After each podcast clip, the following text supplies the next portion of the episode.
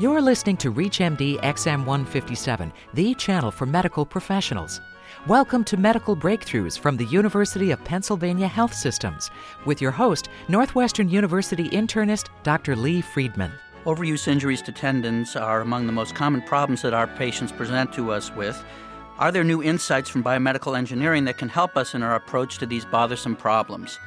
I'm your host, Dr. Lee Friedman, and with me is Dr. Louis J. Soslowsky, Professor of Orthopedic Surgery and Bioengineering, Vice Chair of Research in Orthopedic Surgery, Director of the Pennsylvania Center for Musculoskeletal Disorders, and Director of the McKay Orthopedic Research Lab at the University of Pennsylvania. Thank you for being with us, Dr. Soslowsky. Thank you. I often hear the terms tendonitis and tendinosis thrown around interchangeably. Are these really the same processes? They're not the same processes, but you're right, they are thrown around interchangeably. So, just as its name says, tendonitis is an itis. Itis means inflammation. And historically, it has believed that tendon injuries as a result of overuse, for example, should be classified as tendonitis due to the inflammatory nature of the disease.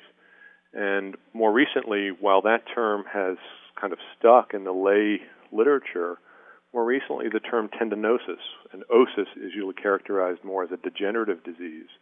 Tendinosis has been the term of preference because in recognition that inflammation is really not the critical component to that disease process. It's more of a degenerative process. So tendinosis is generally the more common term medically, while tendinitis will probably stick for another generation in the lay literature. And, and so that immediately, to my mind, suggests that we're going to have much different approaches to these problems if we can make that differentiation.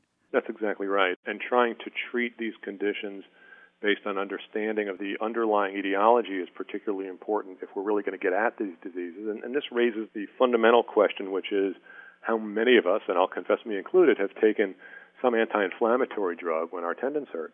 And the question as to, other than the analgesia component, which is clearly helpful, mm-hmm, whether mm-hmm. the, the anti-inflammatory component is really a critical feature at the time that we're really administering it. Yes, certainly as a primary care doctor, that is my uh, my go-to therapy, and I'm really not feeling that I'm making a differentiation here between a true inflammation or a tendinosis. Now, I know that you concentrate mostly on some of the basic science aspects of this, but from a clinical standpoint, are there ways that I can start to make that differentiation in patients? I think the, the only key distinction that one can make at this time is the time course. Is this a mm-hmm. condition that occurred relatively acutely? And if so, frankly, you may be looking at something more than tendonitis or tendinosis. Or is it more of a chronic disease? And, and typically it's more of a chronic disease because the first time a joint hurts isn't the same week that one sees their doctor. It's usually after a series of events. A runner, for example, has patella tendon knee pain and will take several weeks off from their running regime, will take over the counter anti inflammatories for a period of time, and it's typically not for an extended period of time before someone actually comes to see their doctor for treatment. And at that point, the likelihood of itis inflammation playing the most critical role is probably quite small. So, a good history, uh, particularly focusing on the time course of the problem, can help us to make that differentiation. That's correct. I suspect that you could have a, an acute tendonitis on top of a more chronic tendinosis type of problem. Right. This this is not at all to say that the processes involved in inflammation are not present because they are. Whenever uh, one can add, as you say, an itis on top of an osis, right? One can have an inflammatory response in the presence of a degenerative condition, and there is an inflammatory process ongoing. But that inflammatory process, one, is easily managed, and two, at that point in the disease process, while it may be a source of short term pain, is not the critical feature of the disease that one is going to try to treat long term. And I think that's an important distinction that we as a community must make in helping understand how we might manage these patients. And for an acute tendonitis, we've got ice, we've got anti inflammatories. What would be the approach for the tendinosis, the more chronic degenerative process? The more chronic degenerative process obviously will take longer to manage than an acute process is consistent with all other types of diseases or injury scenarios. Uh, here, the question is what do we know about the tendon tissue itself and what can be done to alter that process? So, what we know about the tendon tissue itself, and in this case, a fair amount is from animal model because in human conditions we only see end stage disease. We only by the time one is there surgically for a tendonitis, tendinosis type condition, by the time one is there surgically, that is really end stage disease. And at, at that point, it's not the kind of tissue you're trying to treat several months or even years earlier. So, this is where the role of animal models has proved very useful, where we can evaluate tissue early in the disease process. One can induce injuries consistent with the clinical condition through a variety of mechanisms intrinsic mechanisms, extrinsic mechanisms, overuse injuries, and evaluate the tissue properties and see what the behavior is. And what we have identified is a change in profile of the organization and the composition of those tendons as opposed to predominant feature being inflammatory cells and things like that.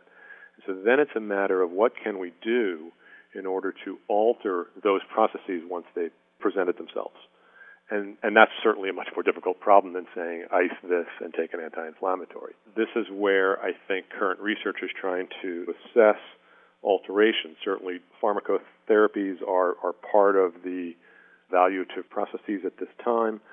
Certainly, the effect of rest. So, for example, can rest if you take an animal and exercise them extensively and then give them a period of rest, do those conditions return? And actually, some data seems to show that a significant period of rest will begin to reverse those processes. The question of time frame is always an, an, an important one that's a little bit unknown, but certainly rest can play an important role. If you've just tuned in, you're listening to Medical Breakthroughs from the University of Pennsylvania on ReachMD XM157, the channel for medical professionals. I'm Dr. Lee Friedman, and I am discussing tendonitis versus tendinosis with Dr. Louis Soslowsky, professor of orthopedic surgery and bioengineering at the University of Pennsylvania.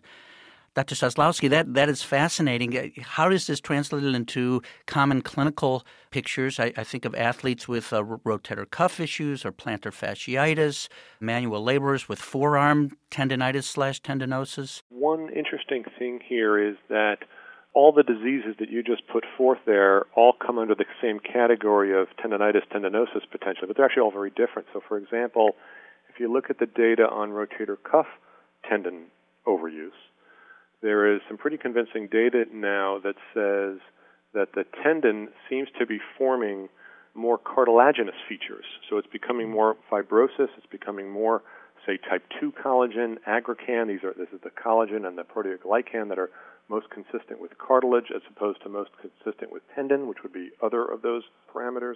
And what we find in such as rotator cuff tendon overuse, we find that this change to cartilaginous properties results in an inferior mechanical capability and an inferior mechanical integrity. So in, in these cases, in the laboratory at this point, which is really where this work uh, still sits, is we're, we're evaluating approaches where we can try to reverse that. We can try to reverse those processes. But for example, for patella tendonitis, or again, tendinosis, that does not seem to be the case. In the same model system where rotator cuff tendon turns cartilaginous, patella tendon does not.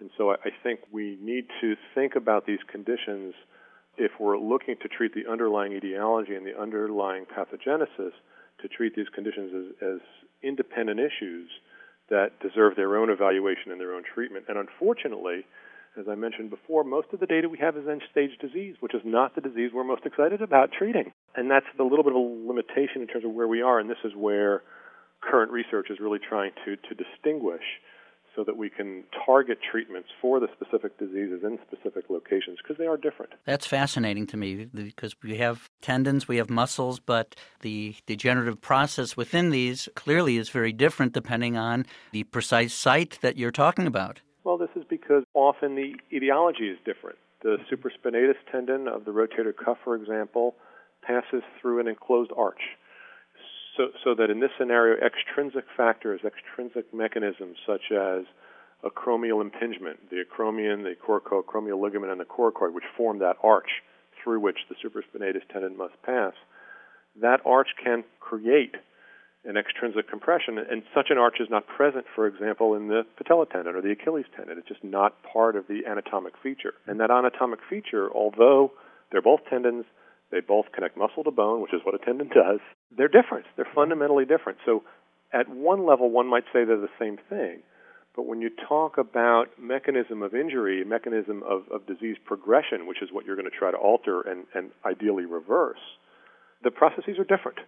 And this is why thinking about things more globally may not be the pr- approach that bears fruit in the end. These individual areas are being looked at in, in the lab. Is there any advice now that you can give to clinicians with regard to any of these specific areas other than the rest that you had talked about? Well, certainly rest is going to be at this point the hallmark. I think at this point most of the treatment approaches are still laboratory based, like I said, because of our inability to gather the right tissue. So we are heading towards clinical trials based on our animal studies that are identifying approaches that can be used in targeted areas. At, at, this moment, we're unfortunately not quite ready to be able to identify a particular course of treatment for a particular joint other than acknowledging the fundamental differences that exist from one site to another in terms of the way they might be managed at this point philosophically rather than in practice with a particular recipe or protocol. And with regard to rest, are there any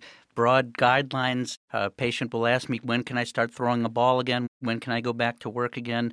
How much rest seems to be enough? Yeah, well, certainly the first issue in these kinds of things is always pain limited.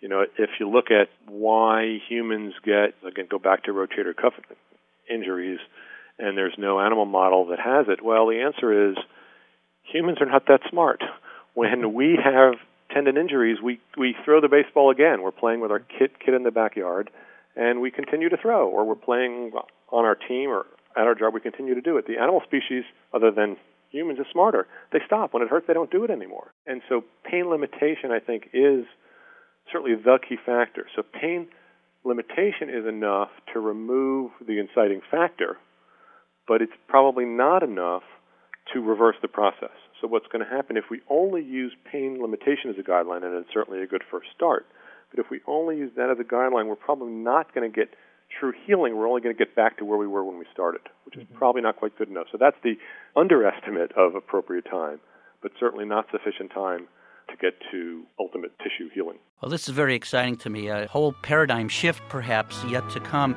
in our approach to soft tissue injuries, tendonitis, and now focusing more on tendinosis, the more chronic degenerative changes that go on in our tendons. Thank you very much, Dr. Soslowsky. I'm your host, Dr. Lee Friedman. Thank you for listening. You've been listening to Medical Breakthroughs from the University of Pennsylvania Health Systems on ReachMD XM 157, the channel for medical professionals. To learn more about this or any other show, please visit us at ReachMD.com, where you can also register and sign up for access to our on demand features. Thank you for listening.